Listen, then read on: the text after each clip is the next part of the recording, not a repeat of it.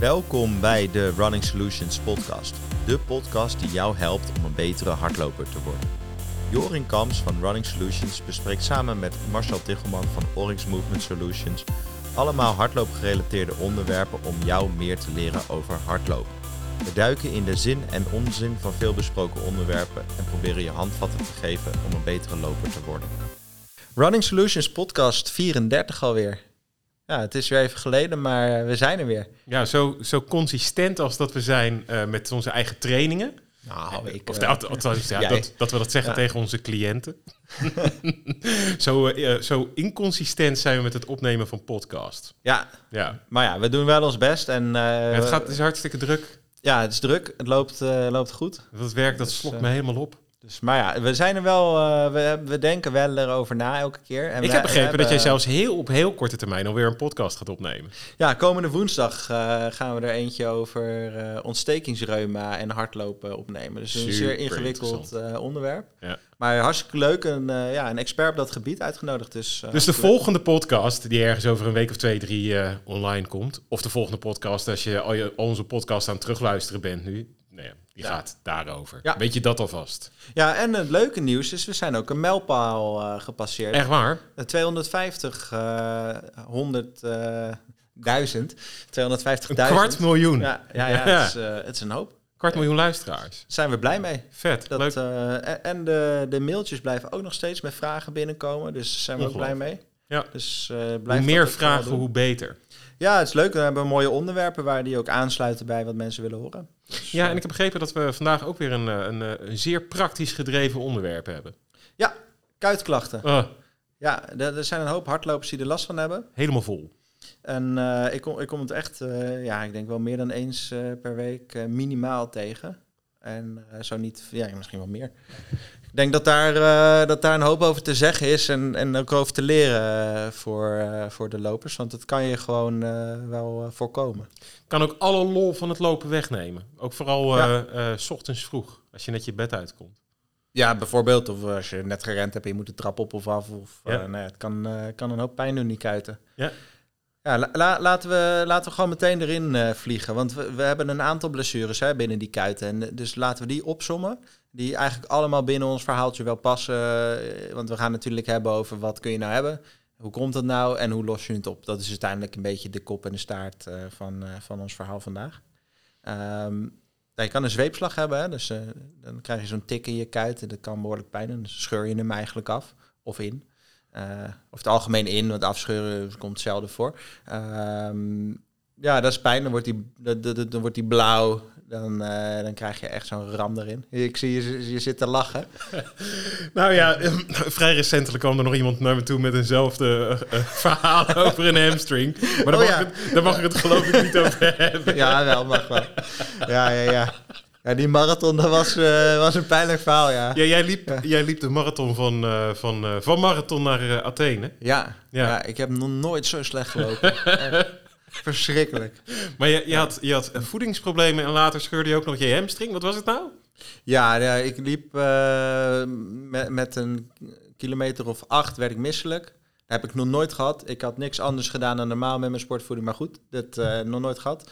Dus uh, nou ja, als je misselijk wordt, uh, dan wordt het heel erg lastig om je sportvoeding binnen te krijgen. en als je het wel binnenkrijgt, om het binnen te houden. nou, dat was bij mij was het allebei een probleem. Dus ik heb vanaf 8 kilometer nog twee keer wat geprobeerd, maar dat, dat ging niet. Dus ik heb gewoon geen sportvoeding of iets meer binnengekregen. En ja, dan wordt zo'n marathon natuurlijk best een lang verhaal. En uh, ik ging, ja, ik ging op zich best wel goed tot halverwege, maar ja, daarna was het gewoon energieloos. Ja, je moest ook nog een heel stuk 5% omhoog uh, rennen, toch? Ja, zo een pittige marathon. Omhoog, een pittige marathon. Daar hebben we goed op verkeken. Dat, uh, en degene met wie ik liep ook. Nou, we waren allebei naar de kloten. maar, maar op een gegeven moment kreeg ik dus ook nog kramp. En ja, want ik kon ook geen eens water binnenhouden. Dus ja, dan droog je ook gewoon helemaal uit. En het was daar uh, 20 graden of zo. Dus nou, prima temperatuur. Hè. Ik klaag niet over dat het te warm was. Maar ja, ik kreeg ook echt niks binnen. Dus dan ja, wordt het op een gegeven moment wel, uh, wel moeilijk. Dus mijn, uh, mijn hamstrings zijn een, een, keer of 20, 30 in de kramp geschoten, denk ik. In 10 kilometer tijd.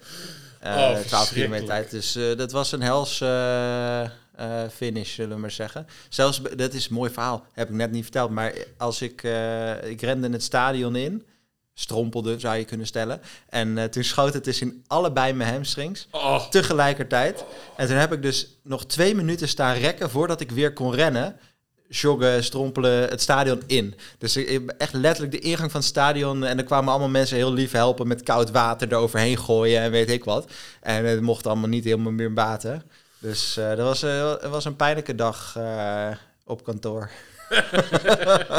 maar goed, wat je mij vertelde was dat je je hamstring gescheurd uh, had. Nou, hij was, uh, kijk, hij was een blauw plekje. Hij was, hij was behoorlijk blauw uh, op, op de hamstring, dus daar was wel iets, iets van schade.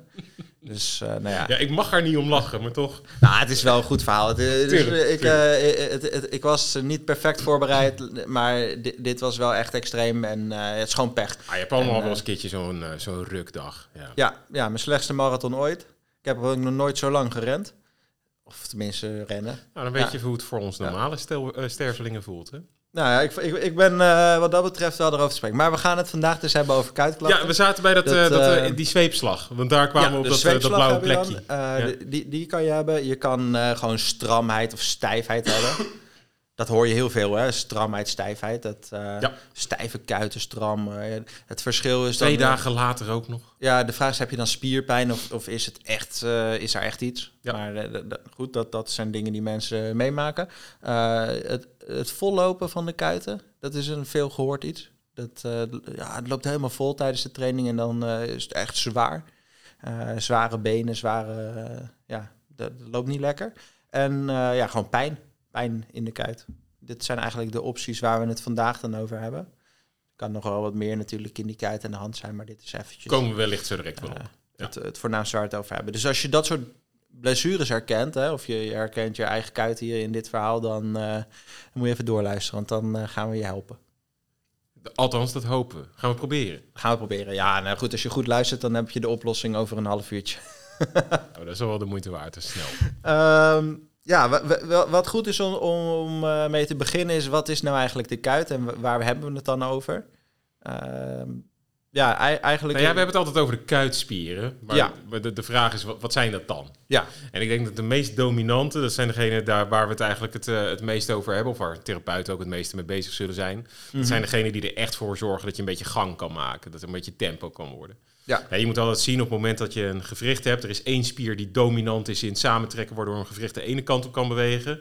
Dan ligt er aan de andere kant vaak nog een spier die moet ontspannen zodat er beweging is. En je hebt nog allerlei andere stabilisatoren. Maar voor vandaag focussen we ons louter en alleen even over uh, de dominante spieren in dit verhaal. Om het allemaal niet te complex te maken. Ja. En de belangrijkste zijn er daarin eigenlijk twee. Dat zijn de oppervlakkige kuitspier ding heet de gastrocnemius.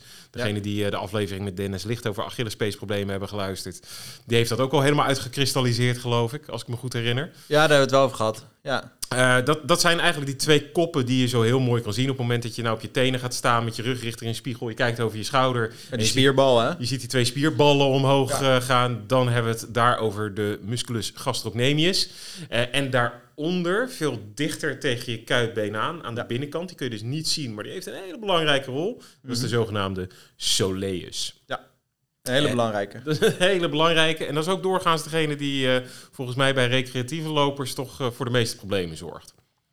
Ja, die kom ik veel tegen. En bij de, de zweepslagen wat meer die gastrocnemius. En ja. dan me meestal een beetje de binnenste kant. Ja. Het algemeen, heel zelden de buiten. Ja, en waarom dat dan meestal de binnenste kant is, dat, nou ja, dat eigenlijk heeft dat dezelfde oorzaak als die uh, soleus-klachten. Ja, en, wat goed is om te weten, is er zijn natuurlijk veel meer spieren in het onderbeen. Hè. Je hebt allerlei kleinere spieren. Uh, maar de, de functie van die spieren is heel anders. Dus die kunnen ondersteunen bij het afzetten. Ja. Want dat is, dat is de voornaamste beweging wat die kuiten doen, is het afzetten uh, of het wegduwen van je voeten. Um, en die spieren ondersteunen daarin, maar hun primaire functie ligt veel meer in stabiliseren van het enkelgewricht. Precies. Uh, dus wat ik net ook inderdaad zei, je hebt die dominante spieren en die stabilisatoren. Ja. Het is wel zo, als die dominanten het opgeven, dan gaan de stabilisatoren het overnemen. Ja. En dan kan je daar allerlei klachten krijgen. Ja, en dat, dat ligt een beetje in lijn met, uh, met we hebben het wel eens gehad over de hardlopen moet je doen als gazelle. Uh, dat, dat, dat, was jouw uh, anekdote. Heb ik dat ooit geroepen? Ja, dat, want die lopen vanuit, uh, vanuit de kont. dikke bilspieren. En hoe verder je dat been ingaat, of die poot, hè, bij mensenbenen, die, hoe slanker dat wordt. Dus je, je ziet eigenlijk waar de power vandaan moet komen. Dat ligt hoger in het, in het lijf. Of, en bij hardlopers is dat dus niet anders. De grotere dominante spieren moeten het doen. En hoe meer die doen, hoe minder de kleinere spieren moeten doen. Ja. Dus als we het over de kuit hebben, dan zijn die gastrocnemius en die soleus, dus die, kuit, die grotere kuitspieren, die zijn de dominante spieren in die regio. Uh, maar ook zeker niet de sterkste spieren als we het over het hele lijf hebben. Mee eens, ja. Ja, wat is nou de, de oorzaak uh, volgens jou? Waarom raken mensen geblesseerd uh, aan die kuiten? Nou ja, wat je, wat je het meeste ziet, dat, dat, dat zien wij ook in, in onze biomechanische testen die wij doen, is dat er is een heel duidelijk, uh, een duidelijke correlatie, een duidelijk verband met uh, iemands grondcontacttijd mm en de, hoezeer uh, kuitspieren worden aangesproken, geestig mm genoeg. Dus mensen met een langere grondcontacttijd hebben doorgaans meer of eerder kans op, op wat kuitproblemen. Um, nou ja, en waarom is die linker dan? Um, daar komen we misschien later nog even op. Alleen het is wel iets te kort door de bocht om te zeggen dat als je grond, een lang grondcontacttijd hebt, dat je dan hoger blessurerisico hebt. Ja. Dus wat je in je Garmin-appje ziet, dan moet je niet direct meteen uh, met je grondcontacttijden gaan, uh, gaan lopen rotzooien. Want dat is vaak niet de oplossing. Wat het vaak is, is toch een gebrek aan spierkracht. En door het gebrek of aan functie. Of functie, maar wat het precies, dat is een van de twee. Maar waar het in eerste aanleg fout gaat, of fout, waar het eh, in de eerste aanleg een soort van beweegfout toch wel zit, is dat omdat die, dat, dat been niet stijf genoeg kan blijven, zak je een beetje door die knie heen. Is er te weinig spanning in dat been, wat je net vertelde, hè, lopen vanuit de heupen. En dat betekent dat uh, waar eigenlijk je heupspieren de voornaamste drivers moeten zouden zijn van tempo, uh, om, als die verzaken, dan zie je dat die kuitspieren dat moeten gaan oplossen. Mhm. Dus het is een soort van laatste redmiddel om toch nog maar een beetje tempo te maken. Wat je geestig genoeg ziet bij goede lopers, op het moment dat je voet onder je lichaam doorbewogen is, zijn ze bijna al meteen omhoog aan het bewegen om af te zetten. Terwijl wat minder vaardige lopers, die wat minder snel lopen, uh, wat mindere techniek hebben of wat minder spierkracht hebben, die moeten het van die kuitspier hebben. En die kunnen alleen maar functioneren als dat been langer achter het lichaam aanwezig is. Ja. En hoe langer die achter het lichaam aanwezig is, hoe langer ook de druk op die kuitspieren zal zijn. Mhm. En uiteindelijk is het met alles in het leven zo. Uh, zet maar lang genoeg een bepaalde stress op iets. Of dat het nou een weefsel is of op hè, jou als persoon. En het gaat uiteindelijk een keertje stuk. Mhm. Dus de reden dat zo'n soleus of zo'n gastrocnemius pijn gaat doen, dat hij volloopt, is omdat hij relatief gezien al sowieso te lang onder druk staat. Dat is één. Kortom, het benadrukken van de afzet, zoals we dat noemen. Dus te veel echt heel erg dat been wegdrukken vanuit je kuiten. Dat is per definitie een heel slecht idee voor je kuiten, waardoor je ze vol zijn, zijn ze ook niet goed uh, voor getraind? Nee, sterker nog, zijn ze niet eens op gebouwd. Zonder al te technisch te worden. Als je gaat kijken naar hoe die spiervezeltjes allemaal liggen, die liggen in hele scherpe hoeken. Dus die spieren kunnen niet eens heel erg verkorten. Nee. Ehm, en dat betekent als ze daar niet voor gemaakt zijn, maar ze worden wel helemaal uit hun verband getrokken, dat ze daar e-, relatief eenvoudig, uh, makkelijk ook op stuk gaan. Ja, voornamelijk die soleus. Ja, voornamelijk die soleus is daar een probleem in, ja. Ja, ja want wat je, wat je hoort, hè, dan hebben we het over zo'n zweepslag, dat, dat is dan het echt, eh, dat er een klein scheurtje in komt. En die stijfheid, dat dat, dat, dat, dat een tekort is van, dat ze, van hoe sterk ze zijn. Maar, of dat ze relatief te veel arbeid moeten verrichten. Nou, dat, dat is waar ik naartoe wil. Want je, je hebt dus, daar heb je dus variatie in. Je, je kan zeggen, een spier die gaat kapot of die, die wordt stijf omdat hij niet sterk genoeg is. Over het algemeen is dat ook de waarheid. Dus als een spier stijf wordt, heb je er meer mee gedaan dan dat die kan. Maar ja, waarom wordt hij stijf? Omdat hij overbelast wordt, niet de energie kan leveren die van hem wordt gevraagd. Dus dan gaat hij soort van verkrampen. Ja, en dit kan functioneel zijn. Hè? Daar kan je mee opbouwen, kun je sterker worden, noem maar op. Maar in heel veel uh, gevallen bij de kuitspieren is het absoluut niet functioneel en, en bouw je ook niet zoveel ermee op. Uh, dus, dus de vraag is, is die niet sterk genoeg? Uh, want dat is wat mensen dan meekrijgen. Wat ik in de praktijk veel zie, is dat mensen calf races meekrijgen. Met een gestrekt been op je tenen gaan staan op de trap of zo. Hè, en dan doorzakken en weer omhoog doorzakken. Ehm, dan maak je die kuiten misschien wat sterker mee. En, en als je dat met gestrekt been doet, dan hebben we het ook over maar één van die twee spieren, die oppervlakkige spierbal, zeg maar. Uh, terwijl uh, misschien is die kracht wel helemaal niet het probleem. Want als je niet goed beweegt, dan vraag je dus veel meer van die kuitspieren. En dat kan wel eens betekenen dat je daardoor het sowieso niet gaat oplossen met die krachttraining. Exact. Dus uh, misschien kan je 10% sterker worden. Maar als je dan nog steeds 20% te veel doet, ja, dan uh, is het niet sterk genoeg. Nou ja, als je, als je er even heel uh, gewoon een, een simpel rekensommetje op loslaat, dat illustreert het volgens mij wel een beetje. Is, um, laten we eerst even kijken naar wat een spier kan. Hè. We hebben het al vaker mm -hmm. benoemd, maar een spier kan verkorten, een spier kan verlengen en hij kan op dezelfde lengte blijven. Ja. Alleen als we gaan kijken naar wat een spier werkelijk is, dan is het eigenlijk een spierbuikje, zoals dat heet, wat kan verkorten, verlengen en op dezelfde lengte kan blijven. En aan de uiteinden zitten een soort van superelastieken, de pezen. En je kan dus zo'n heel complex, als die spierbuik op gelijke lengte blijft, kan het hele complexje nog steeds wel verlengen of verkorten. Maar dan doet het op basis van die elastische pezen. Mm -hmm. Nou ja, dat moet je even onthouden voor later. Wat voor nu relevant is, wat we vaak zien op het moment dat mensen dus zeggen of te horen krijgen dat hun kuiten niet sterk genoeg zijn, dan krijgen ze oefeningen waarbij ze calf races moeten gaan doen in de sportschool. Ja. Nou, die, iets wat ik echt heel vaak zie op allerlei apparaten ook, is dan, uh, dan krijg je zo'n uh, zo'n stang op je schouders, of je staat met zo'n mooi ding met pads erop dat je gewichten moet wegdrukken. Mm -hmm. En dan uh, gaan ze maar die, die enkel bewegen, naar de voorvoet toe en het hele lichaam omhoog bewegen. En dan verkorten die kuitspieren heel erg. En dan is dat de manier om ze sterker te maken. Maar wat is nou het lullige daarvan? Als je naar gaat kijken naar het feit dat je, als je spieren sterker wil maken, dan moet je progressief trainen. Dus als ik vandaag 100 kilo kan tillen, dan moet ik het met 105 kilo belasten om morgen 100, 203 te kunnen, bij wijze van spreken. Ja, een beetje een krom voorbeeld, maar je wilt ook eens daarin opbouwen. Mm -hmm. Als je nou gaat kijken naar hardlopen, jij moet iedere pas, iedere keer moeten die spieren drie tot vier keer het eigen lichaamsgewicht kunnen dragen.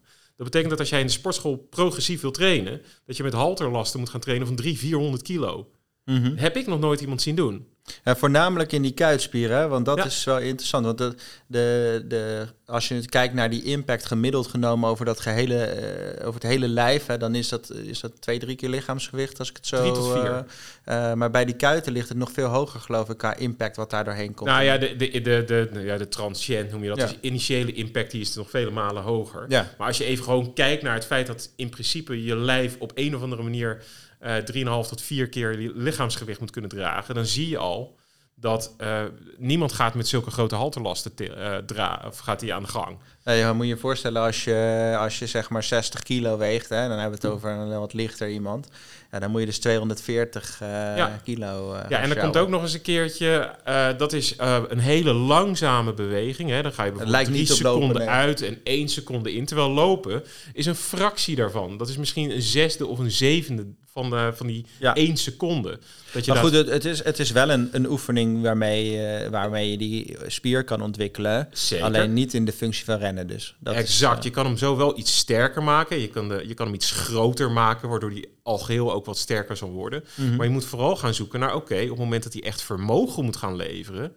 Uh, hoeveel hoe train je dat? Hoe, moet je dat, hoe moet je dat dan trainen? En wat je ja. ziet is dat snelheid is ook een, een variabele voor spieren. Mm -hmm. uh, uh, op basis waarvan je kunt trainen. En bijvoorbeeld wat je ziet bij uh, de power output, zoals je dat dan noemt. Dat je echt gewoon flink vermogen kunt leveren. Dat, dat zit ongeveer op een derde van je maximale kracht. Ja. Dus op 300, 400 kilo trainen, het heeft niet eens zo heel veel zin. Als je het heel langzaam doet. Dan zou je al veel beter moeten zeggen, nou... We gaan eens 80 kilo op dat, uh, op dat weefsel zetten. Maar dan, uh, hè, dus dan, dan zit je op een derde van het gewicht. Uh, maar dan gaan we wel heel snel trainen. En dan Ja. kom je bij het fenomeen dat heet velocity-based training. Mhm. Dan zit je al veel dichter bij wat die spier eigenlijk wil. En wat je dan ziet, is dat die spierbuik zelf niet meer gaat verkorten of verlengen. Maar die zal veel dichter blijf, bij de positie blijven waar die in was. En dan ga je echt gebruik maken van die elastische weefsels. Mhm. Dat die spierbuik, dat die dan niet verkort of verlengt, wil niet zeggen dat, er, dat ze niet getraind worden. Nee, sterker nog, Ze hoeven alleen geen arbeid te verrichten. Dat betekent dus dat ze wel heel veel kracht kunnen leveren, maar dat het niet zo heel veel energie kost. Dat je dat hergebruikt vanuit die sprongen. Daarom is bijvoorbeeld touwtjes springen, maar daar komen we later wel op, buitengewoon functioneel. Ja, want, want, we moeten het denk ik even wat, wat, wat duidelijker maken. Want het, het is te ingewikkeld, denk ik. maar het is wel waar. Uh, maar het, uh, het, komt er dus op neer dat uh, we hebben het dus over de, de, de optie krachttekort en over de, de optie functietekort. Ja. En kracht wordt eigenlijk altijd getraind en functie wat minder. Nou ja, En- het wordt in ieder geval wat kort door de bocht genomen Ja. allemaal. Dat probeer En- ik hier te illustreren. En, en waar, we, waar we dus het over hebben dan, hè, want waar, jij zei net diepe kniebuiging, hè, eh, eh, wat daarbij komt is een, een diepe enkelbuiging. Ja. Dus dat, dat eh, de hoek van je, van je enkel, eh, dus dan kijken we naar hoe dicht is je voorvoet bij je scheenbeen, hè, eh, dat die hoek eigenlijk vrij klein wordt, dus dat je, dat je scheenbeen dicht bij je voorvoet is. Dan buig je ook diep in je knie, ja, diep in je heup vaak ook. ook, ja. Ja. En eh, wat er dan gebeurt is Lichaam dan... eh, voorover. Vaak, ja. Of, of zelfs achterover soms. Ja. Ehm, dan, wat er dan gebeurt is, dan, dan kan je dus niet echt veel power zetten met je bilspieren. En wat er dan gebeurt, je, gaat je, je been gaat alsnog dus willen afzetten. En dan gaan die kuiten gaan dat werk eh, leveren. Want je wil wel al die afzet krijgen uiteindelijk. En dat is wat ik veel in de praktijk zie, is dat mensen dus daar eh, kuitklachten van krijgen, omdat het eigenlijk hogerop te weinig gebeurt. Ja. En eh, dan kun je dus zeggen van oké, we maken die kuitspieren sterker, maar dat lost dat probleem dus niet op. Nee. En dan kun je calf races blijven doen zoveel je wil. Uh, maar je gaat never nooit die threshold halen van hoe sterk het moet zijn om geen pijn te hebben. Dat, dat haal je nooit. Exact. En wat er dan ook nog eens een keertje gebeurt, we hebben net die twee spieren benoemd, de soleus en de gastrocnemius. En zonder daar al uh, te veel uh, over te harrewarren, maar de ene die hecht aan het onderbeen vast en de Ja. andere aan het bovenbeen. Mhm. En ze uiteindelijk eindigen in, ze- in dezelfde Achillespees. Ja. En op het moment dat je in die hele diepe kniehoek terechtkomt, en dus ook in die hele diepe enkelhoek, dat je echt inzakt, dan gaan die beide spieren met verschillende krachten lopen trekken aan die Achillespees. Ja. Dus wat je dan krijgt is een beetje, stel nou dat je een A4'tje pakt aan beide kanten en die probeer je uit elkaar te trekken. Dat lukt bijna niet. Daarvoor is dat A4'tje veel te sterk. Op het moment dat je nou aan de bovenkant dat A4'tje vastpakt en je beweegt je ene hand naar voren en je andere naar achteren, dan scheurt zo dat A4'tje door. Mhm. Dat is letterlijk zo'n beetje wat er ook in die Achillespees gebeurt op het moment dat je zo heel diep die enkelhoek Ja. ingaat. Maar dat is de Achillespeesklacht. Dus die, eh, dat kan daardoor Nou ja, maar hetzelfde heb je dan iets hogerop Zeker. bij ja. de aanhechting met name van die soleus naar eh, de, de, de Achillespees toe. Ja. Daar heb je ook Ja. dat soort schuifkrachten. Ja, en, en ook dus van de, de twee spieren ten opzichte van elkaar. Ja. Want die liggen ook op elkaar. Ja. En eh, ik denk dat het goed is voor de lopers dus om te weten van... nou, je moet dus niet zo diep in die enkel buigen. En dat is dus eigenlijk de functie die je wilt trainen. En eh, daarbij is het dus van belang dat je die, voornamelijk die diepe kuitspier op niveau hebt. Want dat is degene die wel echt kan remmen in die, eh, die enkelbuiging. Doorzaalflexie heet dat. Dus en, die, en die kan daar enorm veel werk in leveren. En wat we nou in de praktijk is veel tegenkomen, is dat dus hardlopers daarop trainen op die, op die kuitspieren. Maar dat ze dus nooit of zeer eh, beperkt die soleus trainen. En die, dus die diepe kuitspier die dus op dat onderbeen aanhecht. Maar die heeft dus letterlijk de functie om dat onderbeen recht te trekken Ja. als je staat. Zorg maar dat die, dat die terug blijft komen. En eh, die moet dus wel op, op, op voldoende kracht zijn. Eh, dus dat is wel degelijk een, een, een ding wat ik zou trainen. En dat is heel simpel. Gewoon die calf race doen, maar dan buig je je knie in een graad of 15 of zo. Hoeft niet heel veel te zijn. Eh, of je gaat eh, tegen een muur aan zitten met je knieën in een hoek van eh 105 of 110 graden. Dus je heup iets boven je knie. Iets Eh, minder dan haaks. Ja, Ja. En, dan, en dan ga je gewoon een paar keer op je tenen staan. Ja. Dat is heel simpel om te trainen. Of ga maar eens je tanden poetsen met één schouder tegen het deurkozijn aan. Het tegenovergestelde been, dan sta je op, eh, op je voorvoet. En Mhm. hou dat maar eens een keer 30 seconden vol. Ja, Succes. Is best pittig. Dat is behoorlijk zwaar, ja. Ja, dat, dat zijn manieren om, om die diepe kuitspier in ieder geval krachtiger te maken. Maar zoals we net al zeiden, je, je- het is best wel lastig om die sterk genoeg te krijgen om de eh, ja, minder goede looptechniek te kunnen volhouden. Als je nou het zelf voor jezelf eens een keertje wilt testen thuis, ga maar eens een keer inderdaad zo'n oefening doen waarbij je desnoods jezelf even tegen de muur vasthoudt. En dan, eh, dan druk je je eigen lichaamsgewicht gewoon. Je gaat op één been staan, je drukt jezelf omhoog. En je moet het idee hebben dat er zoveel ruimte moet tussen zitten, eh, zitten tussen de grond en laten we zeggen dat je je hand onder je hiel steekt. Ja. Zo ver is het ongeveer. En dan moet je dat drie, vier seconden vasthouden. Ga je gewoon weer even op je hiel staan en dat herhaal je. En Probeer dat maar eens 90 seconden in totaal te halen. Als je dat niet haalt, Anderhalve minuut. nou ja, ja anderhalf minuut per been. Ja. En als je dat dus niet haalt, dan ben je gesla niet geslaagd voor de test. Ja. Dan moet je echt wat gaan doen aan je kuitspieren. Ja, mee eens. Ja. en dan komen we bij eh, het punt dat we eh, zeggen van oké, we moeten dus zorgen dat die kuiten eh, niet in die diepe enkelhoeken komen. Uh, of die, onder, die enkels eigenlijk moeten niet in die diepe hoeken komen. Daar, daar moeten die kuiten voor zorgen. Ja, Ehm, ja. En, en eh, je wil eigenlijk die power dus niet zoveel uit dat onderbeen halen, maar veel meer uit de grotere spieren. Dus de, dan hebben we het over hamstrings en bilspieren. Nou ja, eh, da- inderdaad, wat je zegt. Wat het allerbelangrijkste is dat je niet in die hoek moet komen vanuit veiligheid. Want dat zijn eigenlijk de twee dingen. Hè? Als je Mhm. te dieper in komt, dan ben je schade aan het aanrichten. Ja. Met name door je schuifkrachten, wat we zeiden. En aan de andere kant, als je er te diep in komt en die kuiten moeten te veel arbeid gaan leveren. Want dat is letterlijk hoe het... Daar zijn ze niet voor geschikt. Gaan ze Ja. ook stuk of lopen ze vol of wat dan ook. Dat moet echt van bovenaf komen. Moet echt vanuit die heup komen. Met name vanuit die, eh, vanuit die bilspieren, ja. En Ja. dan moet je dat via de hamstrings en de gastrocnemius, waarvan je nu hebt geleerd welke spier het is, Mhm. naar je voet getransporteerd worden. Ja. Dat is ook letterlijk het draadje wat er loopt. Hè. Dus zo'n bilspier die trekt samen, transport via, eh, transporteert via die hamstrings energie naar je knie. Via de knie gaat het via de gastrocnemius naar je hiel. Die trekt je voet omhoog en je bent in één keer aan het lopen als een gazelle. Ja, ja en da- dan, dan, dat zie je ook wel echt in de... Daar zouden mensen maar eens moeten eh, luisteren naar de aflevering over de, eh, over de bindweefsels en de fascia. Daar, daar hebben we het ook over hoe die connecties lopen.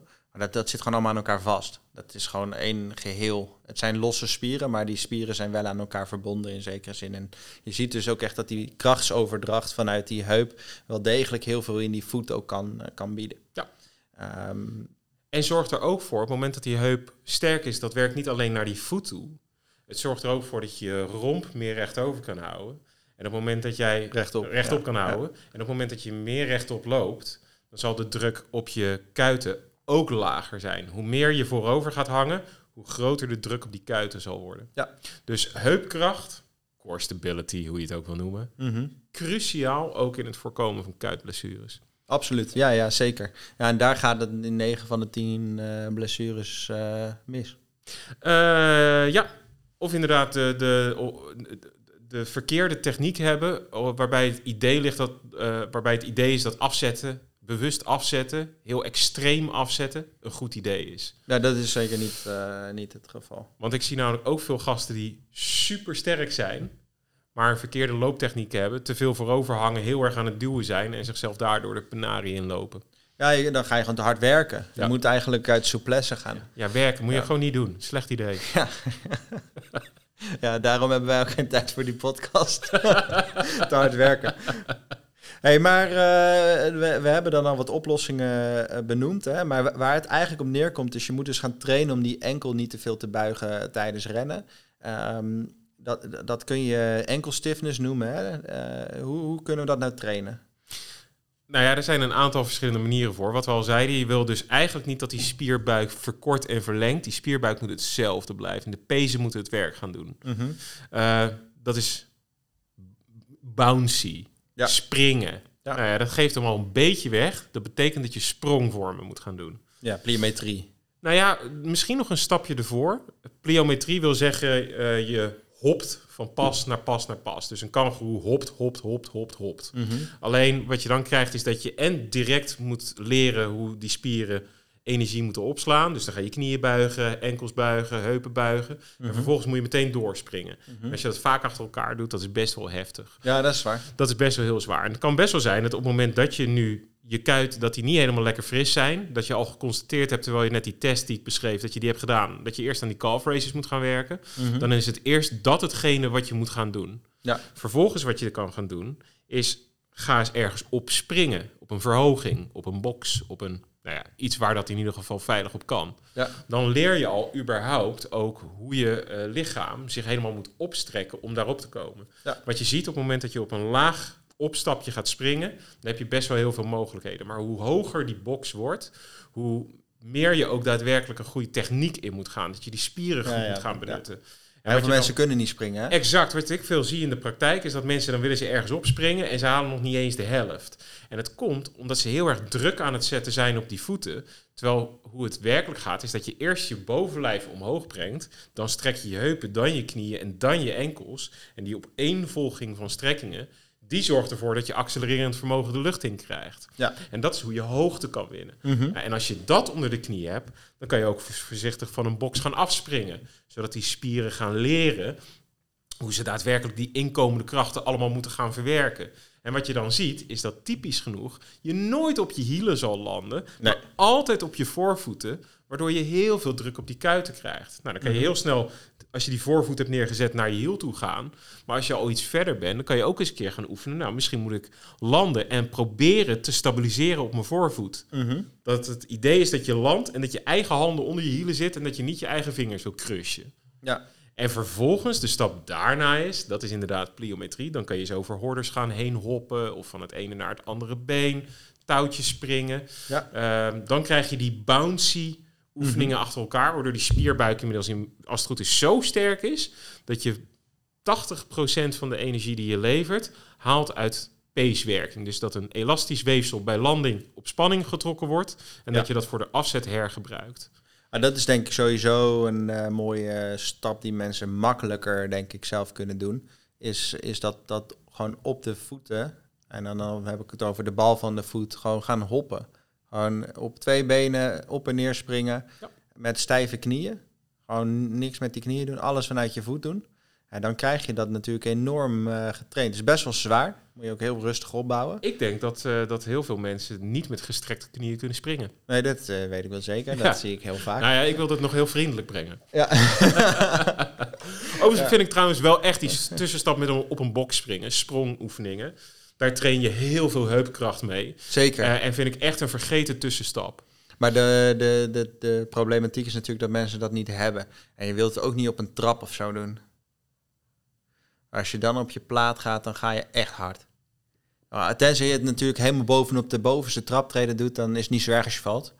Nee, maar eh, eh, oké, laten we... Mis- beneden. Oké, misschien als je wil hardlopen en je investeert eh, 300 euro in een paar schoenen. Misschien wil je ook 100 euro investeren in een kist waar je veilig op kunt springen. Ja. Nou Ik snap dat het of in de sportschool. ik begrijp of, dat het eh, 100 piek is, maar we geven per jaar 500 euro uit aan eh, hardloopschoenen. Moet zo'n kistje toch kunnen, lijkt me zo. ja, dat denk ik ook. Ja. Hetzelfde geldt voor een springtouw of eh, andere zaken waarvan ik die nuttig acht. Zeker. Ja. Dan moet ik even heel kritisch zijn, Jorin. Ja, maar we moeten ook een oplossing bieden voor de mensen die het niet Tuurlijk, gaan, eh, tuurlijk, gaan tuurlijk. halen. Weet Ja. je, je kan, je kan prima leren om op de voorvoet te huppen. En je zou het daarnaast zelfs eh, alternerend kunnen doen. Hè? Ja. Linkervoet, rechtervoet, linkervoet, rechtervoet. Of op één been zelfs. Ja. Ehm, en als je dat een beetje onder de knie hebt, ja, dan kan je dat ook in springtouwen doen. Of je kan eh, loopscholingsoefeningen doen. Eh, dat, dan, dan ben je daartoe wel in staat. Overigens, voor de mensen die hier al een beetje geoefend in zijn, het is altijd interessant en zo kan je zien hoe energie getransporteerd wordt in het lijf. Is op het moment dat je op één voet gaat hoppen, Mhm. eh, dan kun je eh, dat doen door bijvoorbeeld één keer eens een keer of een paar keer je andere been gestrekt een beetje hangend te laten. En wat je dan zal gaan merken is dat die kuitspier super hard moet werken. Mhm. Op het moment dat je dan nogmaals een keertje daarna op één been gaat hoppen, maar je trekt het andere been, die knie helemaal omhoog, dan merk je dat er heel veel spanning op al die weefsels rond de heup wordt getrokken. En dan merk je dat je in één keer meer vanuit je bilspier begint te hoppen dan vanuit die kuit. En dat is exact hetgene waar je in het lopen naar op zoek bent. Mhm, Zeker. Ja. ja, hoe meer die beelspieren doen, hoe beter het is. Dat is trouwens wel een beetje de kern van bijna elke aflevering, kom ik achter. Ja? Eigenlijk kunnen we hier gewoon een lofzang gaan, eh, gaan houden op de bilspieren en voor de rest ermee ophouden. Dat is wat je zegt. Ja, ja, ja, ik denk dat, dat ik, ja, dat denk ik wel. Nou ja, ik was, ik was, dat, Dat, was eh, heel geestig. Ik was afgelopen week was ik bij een van de eh, grootste autoriteiten op dit gebied. misschien ter wereld durf ik wel te zeggen. Hij loopt echt voor de troepen uit. Voor de misschien een paar trainers ook die naar ons luisteren. Frans Bos. Ik zat bij hem gezellig aan de keukentafel.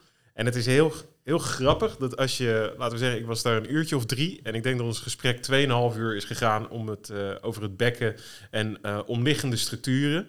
En dan hadden we het wel eens over eh, ook wat voeten en knieën doen. Maar het kwam eigenlijk altijd terug op wat gebeurt er nou met het bekken? Hoe wordt het ge- gecontroleerd door de spieren die er omheen liggen?